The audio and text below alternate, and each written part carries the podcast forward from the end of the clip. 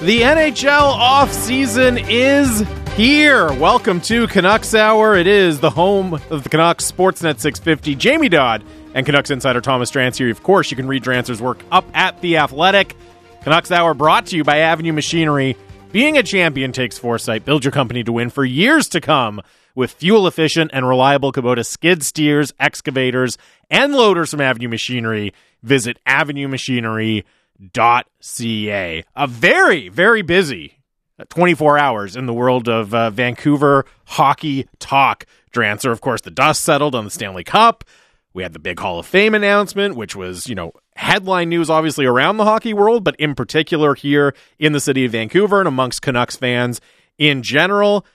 Now all of a sudden we're just over a week away from the NHL draft. We've got a lot going on, a lot to get into right now. You know, it's really important, I think, for us to just dwell for a moment on the magnitude of those three Hall of Fame selections, right? These are three guys. In two cases, they spent their entire career in Vancouver. In the other case, they spent their prime years, right? The meat of their hockey career in Vancouver.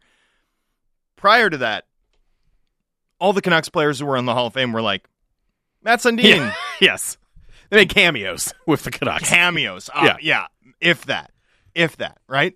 Cameos, or they're actually remembered with legitimate ill will by the marketplace. Or it was Pavel Bure. Or Pavel Bure. He would be the other. He would be the comp. 100%. So basically, the organization went from having one guy who's a Hall of Famer as a result of what he did in this city, quadruple to four. And, you know, it's amazing. Like, it's a reminder, too, of the standard that this organization used to set, right? What this organization was a decade ago and, you know, 10 to 15 years ago when Luongo and the Twins were, were at their best. And, and for me, you know, that standard extends beyond the level of performance. It's not just that Luongo was the best or the second best, depending on how you rate Henrik Lundqvist. For me, he was the second best. Don't tell him I said it. and the Sedin twins, who, you know, were top five forwards throughout their NHL careers and, and had a peak where they were at the very, very top of the league, apex uh, players in this in the NHL. It's not just that what they did on the ice; it's how they worked off of it, right? Like Luongo, and I've seen this up close. He'd play the night before, and he'd be on the ice the next day, no matter what, playing or not. He'd be on the ice the next day. Uh, I have memories of you know the team going to stay in Manhattan, and he'd stay in Newark to be closer to the rink because he wanted to skate in the morning. Right? I mean, the level of focus was preternatural. And the Twins had it too. The Twins had this level of competitiveness, this level of stamina. You know, I, I think Mikael Samuelsson, who I know was a guest with Halford and Brough, like I think he's the only guy who ever beat them in fitness testing. When happened once, just one time. I asked the Twins to confirm this story, by the way, uh, uh or asked Henrik to confirm this story a few weeks ago, and he just said that's probably true. Guy was a beast. so the seriousness with which these gentlemen took winning in Vancouver, their family orientation, who they are as individuals, just the highest character of people, the highest caliber of players, deserving Hall of Famers. Just a reminder of what it takes, how good you have to be to be at that level as an uh, organization. And I think for me too, as we go into the offseason, underscores the distance this club has to travel, right? I mean, there's a lot of work to be done for this latest group of Canucks star players to represent this franchise in the city at at that same level, right? And and that's not just on ice performance, that's also standing in there in terms of the media side. It's the community contributions, particularly for the Twins. Uh, Luongo too, by the way, a lot of it sight unseen. I, I know there's no major donation it, it, like the Twins made, um, but that's a, an extreme rarity, right? The Twins' level of generosity is hard to replicate. But a lot of things Luongo did in the city happened behind closed doors, the way he wanted it to, right? Away from the cameras. That standard is what this organization needs to live up to now. And for me, more than anything, yesterday sort of reemphasized it. Um, as I've reflected on it overnight, right? Having talked to Luongo, mm-hmm. having heard the Twins speak today, you know, that's sort of what stands out to me is is there's a bar here, a reminder of what this team and this franchise used to represent in this city. And that's the task for Jim Rutherford and Patrick Allvin. Like that's what lies ahead is behaving in every level uh, like an organization intent on getting back to there, both in terms of your ambition, uh, your evaluation of character, the way you conduct yourself, carry yourself, who you hire. That's it. That's where this organization needs to get to now. And for me, yesterday, more than anything, reminded me of that, and I hope it reminded all fans of that too. And the interesting thing is, especially because the three of them are going to be inducted together, it's obviously it's a celebration of each of them individually, right? That's that's ultimately what we're going to be focused on because they all deserve it. They all had such incredible careers; they deserve that celebration. But it also becomes in part a celebration of that era of Canucks hockey as well. And this is a dynamic, and, and I mentioned this a little bit um, just when I was introing the Sedins presser earlier on the station, but we saw this a little bit when the Sedins had their numbers retired at Rogers Arena as people, well. People were like ready to Yeah. embrace what 2011 meant again. Yeah. As it, it was like the scars had healed enough. Anyway, there was enough scar tissue and you, for everyone you to think embrace back it. to that week at Rogers Arena, and you know BX is there and has such an incredible turn on the mic at the as the MC, and you know you hear from Burrows, and you hear from AV, and you hear from Gillis, and you hear from all of the the central figures from that era talking about You what it means. Linden back in the Linden, building, yeah, yeah. exactly, and you just you get a sense of again with the little bit of distance and with the now you know we're not we're not talking about it to rehash the old mem the the painful memories. We're talking about it to celebrate everything they accomplished. And I, I think it's it's very interesting how much it turns into okay yes we're talking about those three players but we're also focusing on an incredible era and an incredible team. And I'm personally just happy to see that. I think the as a fan base, there's the enough distance to really properly celebrate it right now. And I think this is going to be another example. And when they do go in, we're going to see a lot more of that same celebration happen. Well, and, and hopefully the team figures out a way to celebrate it in building. Uh, you know, I was there for uh, Paul Kariya. Um, Paul Kariya's in Anaheim. Paul Kariya's jersey retirement ceremony, but that occurred right after his Hall of Fame induction, and they had sort of him and because he went in with Selanne, right? So they were teammates both going into the hall, and they and they did it up in a major way. Retired Kariya's number, and he slowly worked his way to you know representing the organization in various capacities again uh, there's a real opportunity at hand for the club to, you know, host a Hall of Fame game night or what have you. Um, and for me, anyway, no brainer. That should include hanging the number one from the rafters, but in some way, honoring these three. That'll be a special night at Rogers Arena at some point this season. Uh, 650 650 is the Dunbar Lumber text line, the smart alternative. Visit Dunbar Lumber on Bridge Street in Ladner or Arbutus in Vancouver online at dunbarlumber.com. Rager text in. You guys are right. Myself and a lot of other people that I would see uh, saying on social media had a feeling that the hurt from 2011 was dead the day the Sedin's jerseys were retired. I don't know if many people would say dead, but certainly significantly lessened. There was a, a huge element of catharsis to those ceremonies, and I think there's something similar happening today and when they eventually are inducted as well. Speaking of the Sedins, as I mentioned, they spoke to the media earlier today uh, from their homes in Vancouver, just talking about the Hall of Fame announcement, what it means to them, what it means to be going in with Roberto Luongo, and also naturally looking back at their career and the path from being drafted together by the Vancouver Canucks to now ultimately uh, getting the call to the Hall of Fame uh, just yesterday. And one of the things that stood out to me was Henrik Sedin talking about the early stages of their career and just how important it was that the Canucks as a whole, and he was specifically talking at the management level, but just in general, how important patience was for the success of Henrik and Daniel Sedin. Because as we all remember, it, was not a, a smash success right out of the gate for the second and third overall pick in the draft. And there were a lot of questions. Will they ever live up to the hype? What's going on with the Sedins? And of course, we all know, but they figured it out. But I thought it was really interesting, especially, of course. You remember it being far politer than I do. My goodness. yeah, it crossed the line on, on one or two occasions. But I think it's especially interesting now that they are members of the Canucks front office to hear what Henrik Sedin had to say about that process and about the importance of patience. Here's Henrik uh, Sedin from earlier today.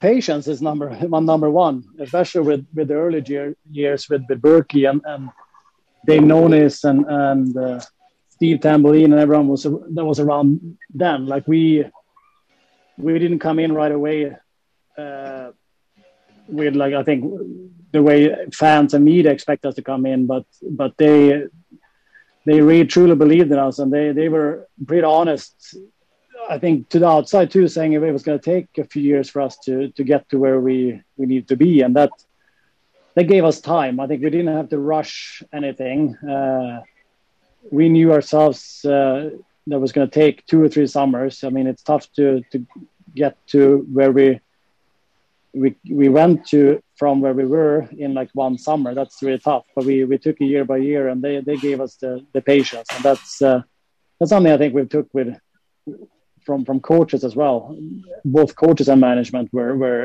uh, if you want to change something, it's uh, that's going to happen right away, and, and the best coaches and managers are the ones that, that give you time and, and and believe in you.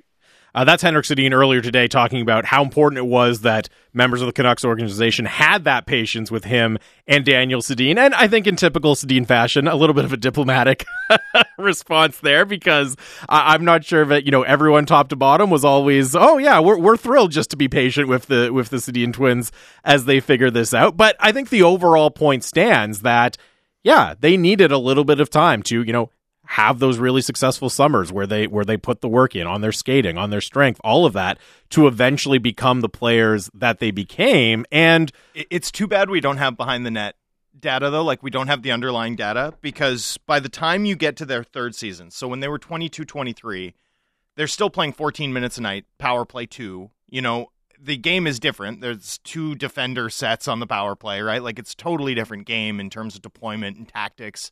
And I would suggest that they were held back for too long. Like patience is a double-edged sword. Let's put it that way, and let's frame the conversation we're about to have about the overarching impact of patience with that in mind. Patience is a good thing, and I think it was necessary for the Twins, especially in their first couple of years. But I also su- would suggest strongly that it held them back by the time they were 23 and 24. I, you sort of look through those seasons, and they're 40 point guys, right? Which is nothing to sniff at, right? That's like playing in the roles they were playing in in particular. But I mean, if you're a 40 point guy in the dead puck era, you're like the 70th or 80th top scoring forward in the NHL, right? So that means you're a credible second liner, and they're still playing third line minutes.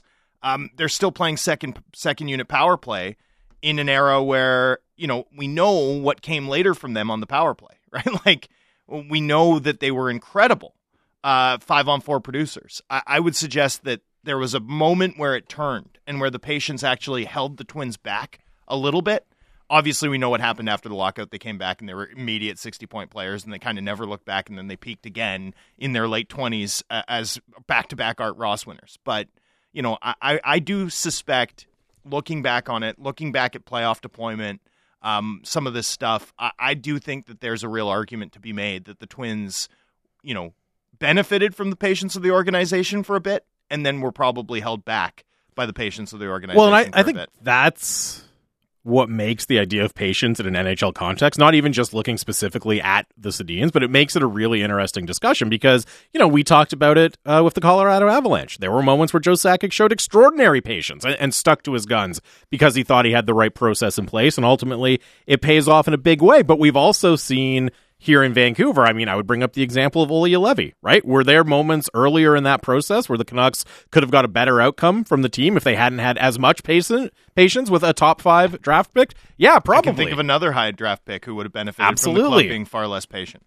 Absolutely. We know those stories. So we know it can cut both ways. And the way I wanted to first, because I think, you know, listening to what Henrik had to say there, you can draw the parallel between specific players um, on the Canucks right now. Like a, a Nils Hoglander pops to mind immediately. Maybe that's a situation where it would behoove the club to have a little bit of patience in in this situation. Kuzmenko this upcoming season. Uh, you know, we saw it with Vasily Podkolzin just this past yeah. year. even if Podkolzin takes a step back in his sophomore season, I was, right? was going to bring that up too, but I didn't want to be the negative guy. So thanks for jumping on that grenade for me, my my friend. No, it's not negative to say that if that happens, have yeah. a little bit of patience, right? And, and here's also where like Podkolzin could take a step back, but I've seen this guy work at practice. I've heard the stories about the work in the gym, about the level of preparation that he has off the ice. Like, I don't care if it's game 25 and Podkolzin has three points. I don't care at all.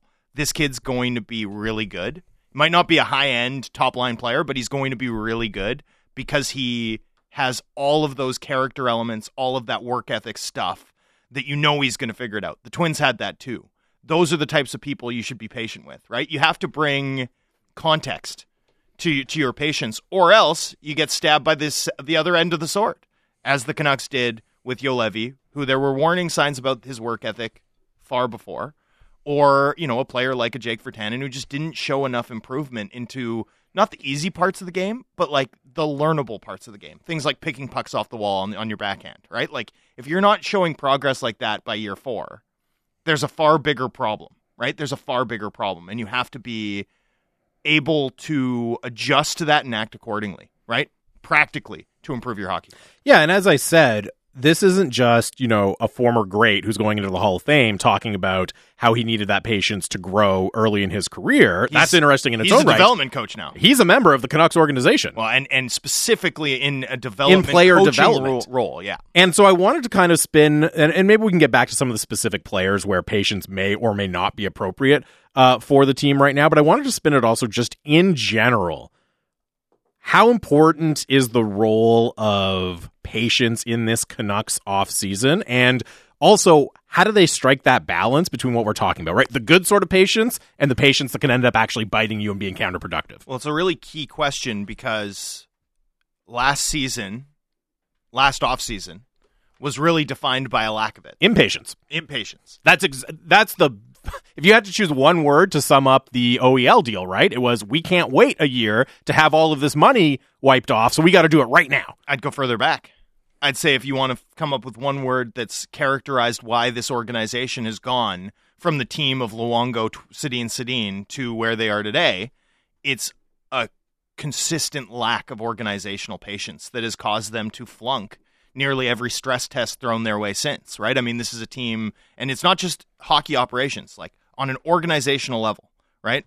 They were losers coming out of the work stoppage, right? Like when the, the, um, lockout happened and it wiped out half that season in, in 13 14 they were they came out the other end severely weakened. Part of that was within their control. Part of it was outside of their control particularly because of cap recapture. Um, when the pandemic struck and the organization became a bottom 10 spender and then quickly changed course behaved like a big market team with an abundance of impatience again they failed that stress test. They were one of the big losers one of the teams that set themselves up most poorly like going into the pandemic, this looked like a team on the rise.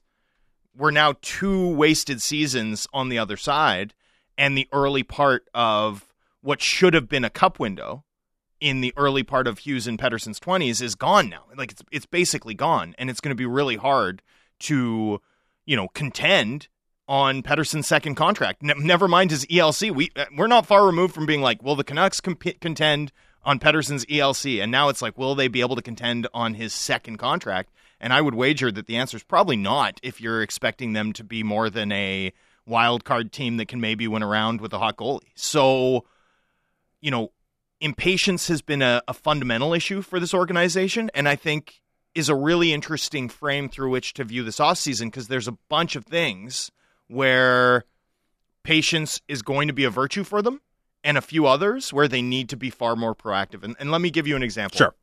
Jason Dickinson. Jason Dickinson comes to mind first for me as a guy who requires patience, right? The buyout window will open on Friday, right? That's July 1st, Canada Day. And it will close on July 12th. Now, a few things to keep in mind about the buyout window to zoom out. The buyout window, no one, a buyout is almost never a first choice for a team because once you've bought out a contract, that is dead money. You can't trade it, you can't retain it, you can't in any way move it. It's just kind of there and it's a sunk cost and you've accepted it. It's always a last resort. It always should be a last resort. So as the buyout window unfolds, you know, don't expect a ton of action early. You might see a few, a few early ones, but for the most part, those will go later on in the process, after the draft, after teams have exhausted their options to to creatively problem Tried to find elsewhere. takers, all of that stuff. Yeah. In Dickinson's case, a buyout of his contract is actually relatively favorable because the contract itself was backloaded. That structure actually, much like the Braden Holtby buyout before it, uh, and the Virtanen buyout, although that was also subject to a one thirds ratio, um, is more team friendly than it otherwise would be. The Canucks would save 1.7 million dollars if you if they bought out Jason Dickinson this summer. They'd save over two million dollars the next year, and it would come at the cost of an under one million dollar dead cap hit for two years beyond that. The problem for Vancouver, I think, in navigating this is that 1.7 million in cap space this year is very good. 2.2 million in cap space this year is also, or next year is also very good.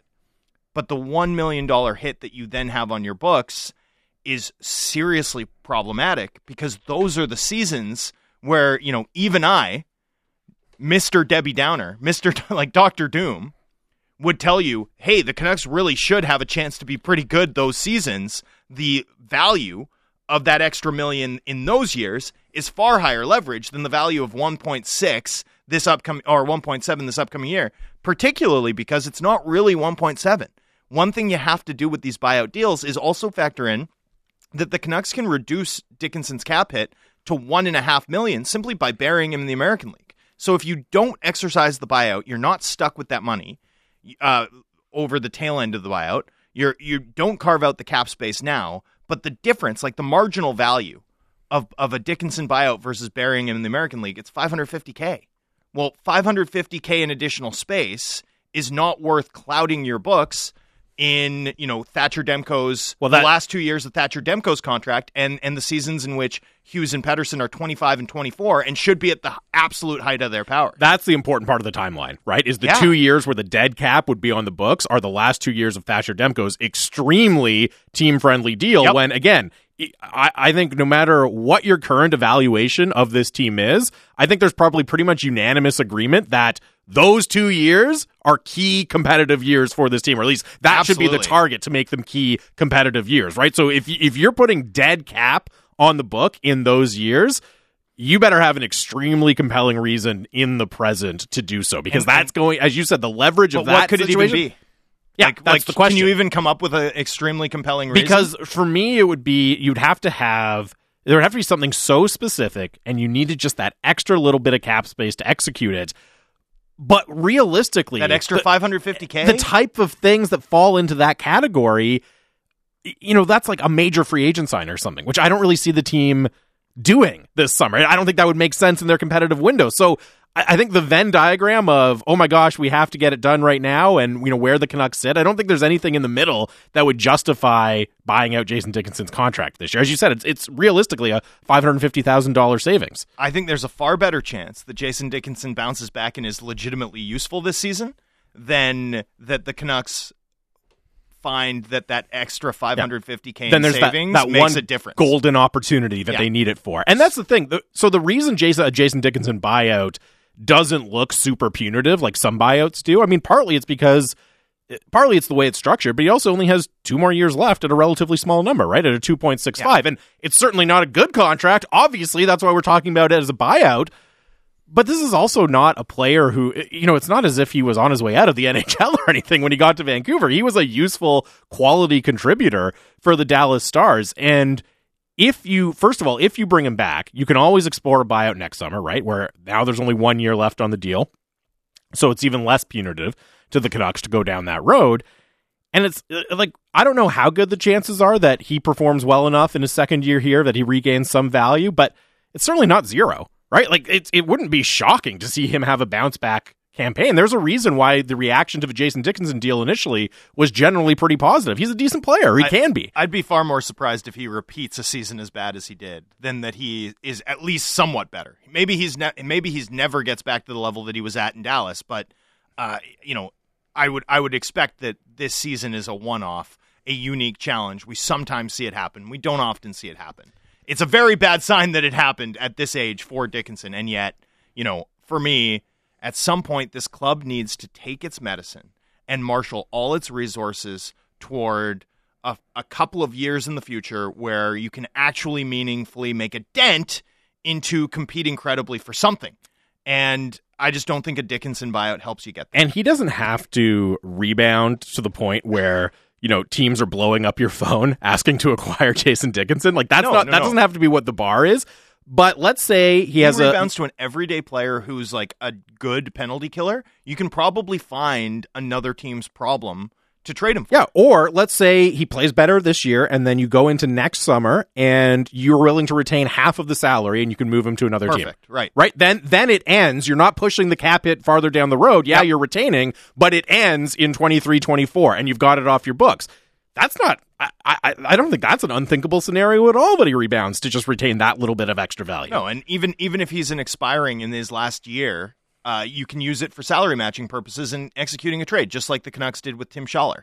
uh, in the Toffoli deal, right? So, I mean, there's all sorts of ways to get value here. For me, a buyout should be the last course of action that the club takes. This club doesn't really like buying people out anyway. And this year in particular, I think the clear, wise course is to hold Dickinson unless you can find a problem for problem hockey Mhm. trade that sort of suits you. Uh, a, a- um, is his name Warren Foegele? Yes. Warren Foegele out of Edmonton. Their cap hits very neatly match. I sort of wonder about something like that. Uh, if there's, you know, a distressed defenseman somewhere, something like that. Th- those are the sorts of things I would consider. But I, I think a buyout would be a mistake. A cat- categorically, I think a, buying out Jason Dickinson this summer would be a mistake of impatience. Yeah, I think there's too many chances down the road or potential chances down the road to do something else that that harms you less in the future to really make the buyout make sense. And just to your point about, you know, is there a distressed defenseman?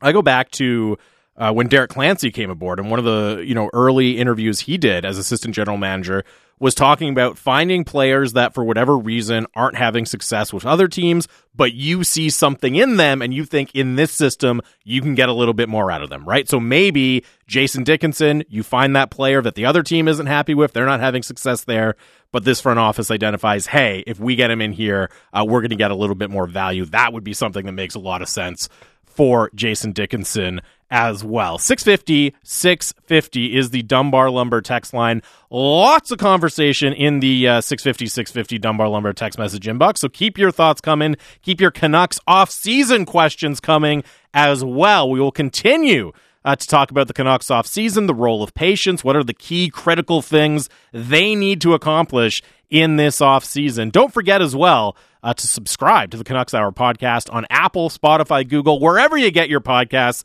And if you like the show, please do leave us a five star rating and review. More on the way. It's the home of the Canucks, Sportsnet 650. In this house, a star is born. Hughes down the boards, has to spin back to the corner, now works into the high slot and shoots, he scores! Quinn Hughes in overtime! This is Quinn's house. Sportsnet 6. Welcome back to the show, Canucks Hour here on Sportsnet 650. Jamie Dodd and Canucks insider Thomas Drance here with you. Canucks Hour brought to you by Avenue Machinery. Being a champion takes foresight.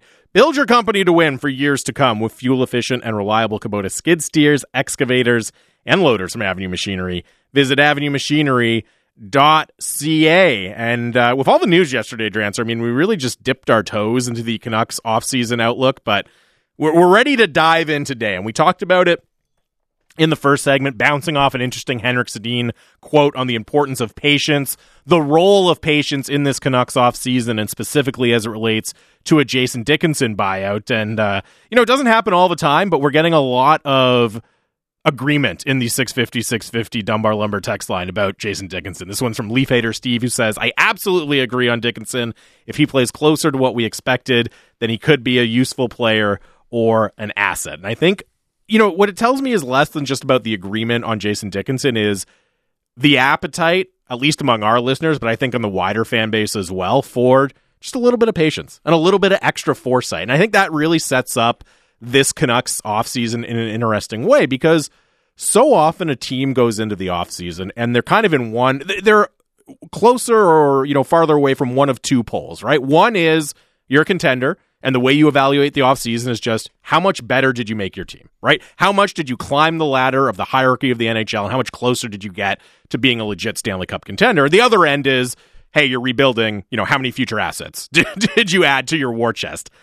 The Canucks, I think there's going to be, I, I don't think it's going to be as simple as either answering either of those questions when we, you know, look back at the end of July or the middle of August and try to evaluate their offseason. They're in such a unique position I think there's going to be some moves that make them better for next year and are really interesting. I think there's going to be some moves that represent more of that step back. And I think it's going to be a lot more complicated than just kind of saying, okay, here's how many wins above replacement they added this year, or here's how many draft picks they added this summer. Unfortunately, the organization's in a point where what they really have to be protective of and carve out are the avenues to improve as opposed to the actual improvement. the actual You improvement. have, to, you have to lay the groundwork to do the improvement sometime down the road. It's it's like there's a time to reap and a time to sow, and the Canucks have to sow here. This is a sowing off season. There needs to be cap space carved out. They need to position themselves to take quantum leaps forward in seasons to come. The time to, you know, reap, which they tried to do last offseason, even though it wasn't sort of the harvest wasn't complete yet. You know, like they would have so much flexibility if they simply hadn't continued to tie themselves up into knots and, and back themselves further into the corner to mix my metaphors. With regards to this summer, right? You kind of have two options. The team is positioned right now to keep this core group together for one more year, right? This core group basically has an expiry date after next season, after which some really tough decisions need to be made. You need to either pay a bunch of guys and gut your supporting cast, or you need to make some really tough decisions at the top of the lineup. Like that's how that's how they're built. This this was a team built to win now, and that window that was supposed to open and didn't kind of expires after next season. That's that's the whole logic. This goes back to to be honest, the the JT Miller trade, right? Once the club made that deal, they'd set themselves up to accelerate. They were adding a top six forward who, if he hit, would be a below market top six forward through the end of this upcoming season, through 2023. And that would dovetail nicely with uh, Pettersson's ELC and, and sort of the development of their young guys. And maybe the team could take a step forward. And it looked like it was going to work in, in the fall of 2020 or the summer of 2020. And then it didn't. And the club sort of wasted the last two years. And now they're in this position where it actually takes a lot of work just to keep this group together and for what? Right? That's the big that's What- the big question. What's for the ceiling? What? What's the ceiling? Right. And and you know, the ceiling's kind of if everything breaks right, maybe they're the third best team in the Pacific. Probably not, because I think we all think Vegas and, and Edmonton at least are. Calgary will see. They may lose some pretty significant pieces, but I still think Calgary is more solid up and down the lineup, even without Gaudreau. Even if Gaudreau walks, I think they're going to probably be better positioned to, than the Canucks are. So for what? For what are you what are you sort of kicking the can down the road for? And that's sort of where this organization sees itself now. You've got very little in the way of cap flexibility going forward. You've got very little in the way of cost controlled talent coming through the pipeline, although the Kuzmenko signing surely helps. You've got uh, a draft pick deficit that lasts through at least this year. And, you know, you're also not very good at the NHL level. And those are sort of like the four main core pillars. Now, you're not very good at the NHL level, but you have some really valuable assets there. Can you trade from that to shore up the other three and then position yourself so that you have tons of avenue to avenues to improve in a couple of years that take advantage of those last two years of, of Demko's contract? Like to me, that's the plan. That that that's the best way forward. But it does require some tough decisions being made this summer, and it requires a tremendous, a tremendous amount of discipline for the next 18 to 24 months, the type of discipline that has not been characteristic of this organization for a decade. And and I think one last thing to just throw onto this is that fans want to see wins, right? Fans want to see playoff home dates. But you're okay, I think, to give fans a reason to buy into the journey. And this is something that I think is underrated by teams as they tell the story of where they're going. Fans if if fans believe in your vision and your plan, you can sell them in going along with buying in on the ground floor for for a vision or a plan that will get there in time. So especially if you're delivering on what you promised, which to this point management has done pre- a pretty good job of. Right, we're going to go through uh, college free agency and NCAA free agency, and even though they whiffed on, in NCAA free agency, you know they get Kuzmenko, they get Scott Young, They bolster that They department, bolster that right, to- department, to, do right? it better in the future. So yeah. so there's been a sense of promise deliver, promise deliver to this point. And if that continues, I, I don't think it's going to require this group to make moves that make them solid on like better on paper. I think they'll be fine to you know, hit a bunch try and hit a bunch of singles and try and shore up sort of the fundamental positioning of the club going into this summer and I think fans will understand that that's sort of what it's going to take because I think fans understand that Rutherford and Allvin have inherited a pretty significant mess to be honest with you. Well, and the point about promise and follow through and just the goodwill that builds up when Yeah. you do it all over again. We we see that play out among our listeners in the text box every day, right? People text in about the newfound confidence they have in the direction of the Canucks, and you know part of that surely comes down to you know the Boudreau bump and all of that, and and Thatcher Demko playing extraordinarily well, and Quinn Hughes and Elias Pettersson in the second half of the season, obviously. But I do think a large part of that is just the kind of reaffirming nature of having somebody like Jim Rutherford or Patrick Allvin come out and say, we're going to do this because we think it will accomplish X.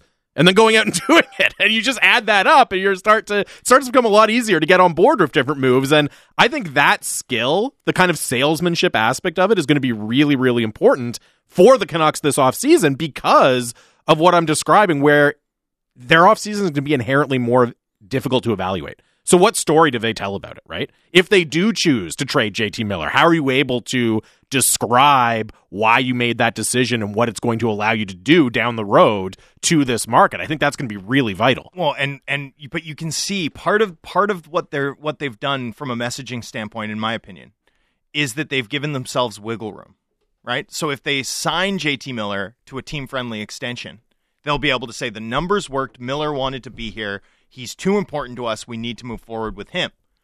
If they have to trade him, the numbers didn't work for where we're positioned as a club, and both the the the breadcrumbs, right, have been laid for both go in both either directions. direction. Yeah. So they've given themselves some some flexibility by, you know, being sort of ciphers in terms of their communication. They've they've equivocated, right? Like Rutherford's come on these airwaves and he's equivocated. He's been like, "We love the player. He's hard to replace.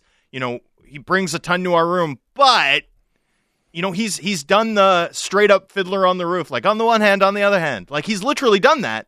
And as a result, I think he's carved himself some flexibility to tell either story depending on where things end up falling. Uh, with all of that said, kind of just a long uh, 3,000 foot uh, preamble on where the Canucks stand in the offseason, you and Harman Dhillon have a great piece up at The Athletic right now. It went up yesterday, but obviously overshadowed a little bit by the Hall of Fame announcements on what a perfect offseason would look like from your perspective for the Vancouver Canucks. And a lot of it, you know, obviously the bullet points Brock Boeser's deal. We've talked at length about how to navigate that situation and the options and and what the best best case scenario would look like for Brock Boeser. This is the most fleshed out, like working through all the scenarios uh, version of it. So go check the athletic. Yeah, absolutely. com for that. because uh, yeah, lo- lots it's of the inside hockey there. stuff that's interesting to only me, but like I love it. So, but what I wanted to, because I, I believe it's 10 kind of bullet points for what the Canucks Sure. should try to accomplish. What I wanted to do is just kind of zero in on, and maybe this has an extremely obvious answer, and it's one that we've talked about a lot. What do you think is the most important thing, singular thing for them to successfully accomplish going into this offseason? For me, it's the Boeser deal. Really, more? So you put it above more- the Miller than- situation. More than Horvat Miller. for me. Interesting. And and here's the reason. The gap in value between trading Boeser now or Boeser on a one year deal at 7.5 and Boeser as on a three year compromise deal at a cap figure below seven, that's bigger to me than the gap in value between waiting on Miller beyond the you know to the deadline and right now. You know, I mean, I think Miller will have more value now, and he has a little bit less control than he will come come deadline season. Like by the deadline, I think your your his value really becomes dependent on his willingness to sign an extension with any team um, trading for him, and I do think that that makes things more complicated. But the gap there, the gap in waiting for me, is less than the value that the organization could add by locking up Boeser to a deal that's more palatable than the 1.75 and the, you know, sort of continuation of uncertainty that that brings to his entire circumstance. Like for me, that's number one because the the best way, like, there's nothing else that the organization could do without a trade partner this summer that just significantly bolsters their own hand. Right? All of a sudden, you've got, you know, uh, especially if Boeser bounces back next season, which I would expect. Um, you know, all of a sudden you've got a guy who's uh, pretty consistent 30 goal, 65 per 82 game point producer, locked up to a contract that's, you know, maybe a little rich, but it's not bad, um, versus this sort of qualifying offer situation that's really murky, right? That's really murky and tough, tough to navigate, and that no team is likely to want a big part of. Not to say that Boeser has no trade value, but I think the Canucks would have to take back a similarly distressed asset, like a similar young player with a inconvenient qualifying offer situation, if they were to do that type of type of deal today. And that's not ideal considering how good a player Boeser is. So for me, that's the number one thing that they could do by themselves without without having to make a deal with a rival team that would enhance their hand. And the the Miller Bo Horvat thing to me is really crucial from a from a big picture perspective in terms of in terms of navigating what direction, like charting a future plan. Let so so It- let me let me put it this way. Let Okay. me put it this way. The organization's main task for me over the next 2 years is to graft as much value into the into the club as possible, right? You need to win a couple trades, you need to uh, make sure to avail yourselves like you can't have a guy like Tyler Motte expire. You need draft picks coming back. You need to just like spend a couple years sowing, as it were, bringing value into the organization in every move you make. And that's why the Kuzmenko signing's so big because it's value created out of nothing. That's like the primary task. They also need to position themselves in a way that makes sense for the future to like crest on a wave, to like marshal their resources to all hit on, at one time so that they actually build a contending team. And the Miller deal speaks to that and is sort of in the big picture an absolutely crucial decision to make one way or the other because it completely alters everything else you have to do around it. But the Boeser task represents to me what is like the fundamental goal of the next two years, which is adding value to the club and the best uh, coming up with a Boeser compromise as opposed to a qualifying offer, a non-tender, a trade. trade. Those are the, that to me is the bigger deal because it's the more essential thing that the club has to accomplish. It's an interesting it's an interesting argument when you framed it in those terms. I think I would still go with the Miller Horvat situation just because if you look at all of the potential outcomes there and let's just talk about JT Miller, right? The spectrum between on one hand a trade that hits for you, right? And you, know, you identify the right pieces you want back, you find a willing partner, you, you like the value you get back. And, and I'm not even talking about necessarily then those players develop down the road, but just in the moment it hits. You're like, wow, we really like this deal. We trade for him. The gap between that and then you can kind of go down the spectrum between, you know, a trade that you don't like as much to holding him going into the deadline and we'll see what happens to then signing him. Like the gap between the best and worst case scenario is huge to me. The, that the, the maybe it might be the biggest gap in terms of shaping the future outcomes. Whereas you're ultimately talking about one player with Brock Boeser. Yeah, and I, I hear what you're saying. Like not losing Brock Boeser because you non-tender him, that's a disaster. I, I completely agree with you. But it's just if you, you know, if you decide to sign JT Miller and it doesn't work out, the gap between that outcome and the potential rewards you could reap on a trade, like that's just such a huge, you know, years defining situation for the team. Sure, but if you're never going to sign, you know, uh, eight times what sixty-four million dollar deal, Yeah. for example, like if that's not even on the table, and the only way you keep him is if it's a team-friendly extension, well, Miller's really good. You know, like the success of a JT Miller trade requires, and in my opinion, it's not even necessarily about what you get back as much as it's about clearing the cap space and using it really well. Yeah, and Like, not committing to the the deal that like, you were just ideally you get laying out. both. Ideally, you both use the cap space really well and bring in at least one or two futures that hit for you in a couple of years. Ideally, but you know, it's sort of the success or failure of that trade will be contingent on three or four other things going your way, or three or four other smart things that you can do. Uh, whereas if you keep Miller, you still have a really good player, and if you keep him at a cap hit that you can live with, you know, I don't see that as a huge downside. Let, let me put it that way. I see it as the wrong move. I, I want to be clear here. I see it as the wrong move if the goal is to win a Stanley Cup.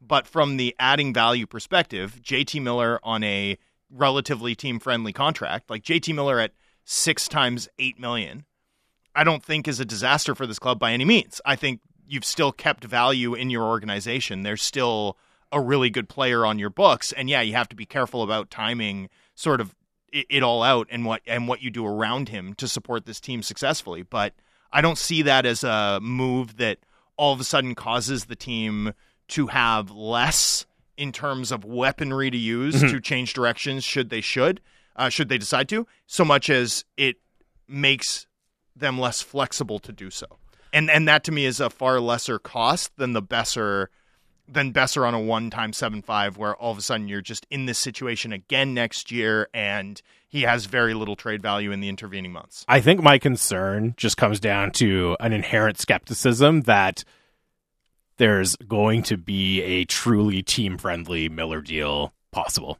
Because I just, you know, the one I keep coming back to when I turn this over and over in my head again off air is like, what's the argument? What argument would you present to JT Miller for taking less than the Tomas Hertl extension?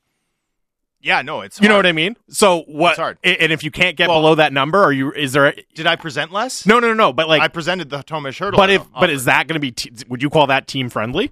I mean, I think I yeah, fair enough. You know But- what I mean? That's But I mean the the it's not about it's not about how you sell it so much as it's about this is what we're willing to do, and if that doesn't work, you're dealt, right? Like the the logic of signing Miller requires that it be team friendly, not a market value contract. And if that's not going to work for Miller's camp, then the answer is very clear. And I think that matches what Rutherford has said.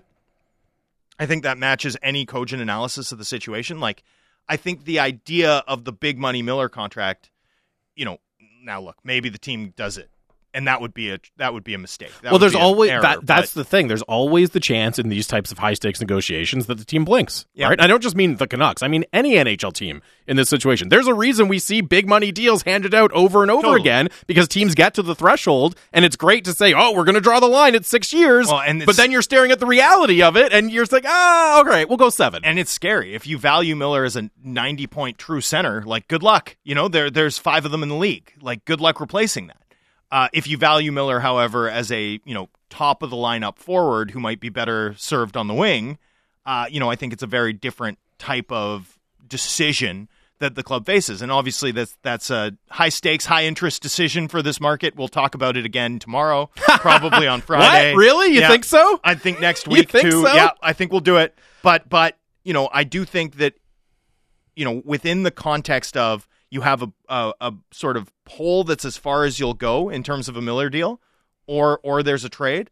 All of a sudden, the gap in decisions narrows significantly, and the gap between the Boeser thing widens. I agree with you if you stick to your guns. If you stick to that line you draw in the sand Well, on better. JT Miller, Yeah, absolutely. then better. yes, it's just all the, the thought of a team sticking to their guns. It doesn't always happen, so it always Uh, and we- makes me and a we little nervous. Seen it a lot of late yeah, in this market. to bet on that always makes me uh, a little nervous. One final thought here from the 650 650 Dunbar Lumber text line uh, that says, I disagree with Drance. If you don't do anything now, you risk losing Miller at the deadline uh, for at best a poor return since teams know that this is your last chance to move him. Oh, I did want to read you this one as well, man. no, but so long as there's on, still interest, there's still value. because uh, you were saying you had the you know the most deep dive yet into the machinations of the Boeser situation. You said it's only interesting to you. Uh, and JFid texted in, "That's not true, Drancer. It's interesting to many more people than you. Thank you."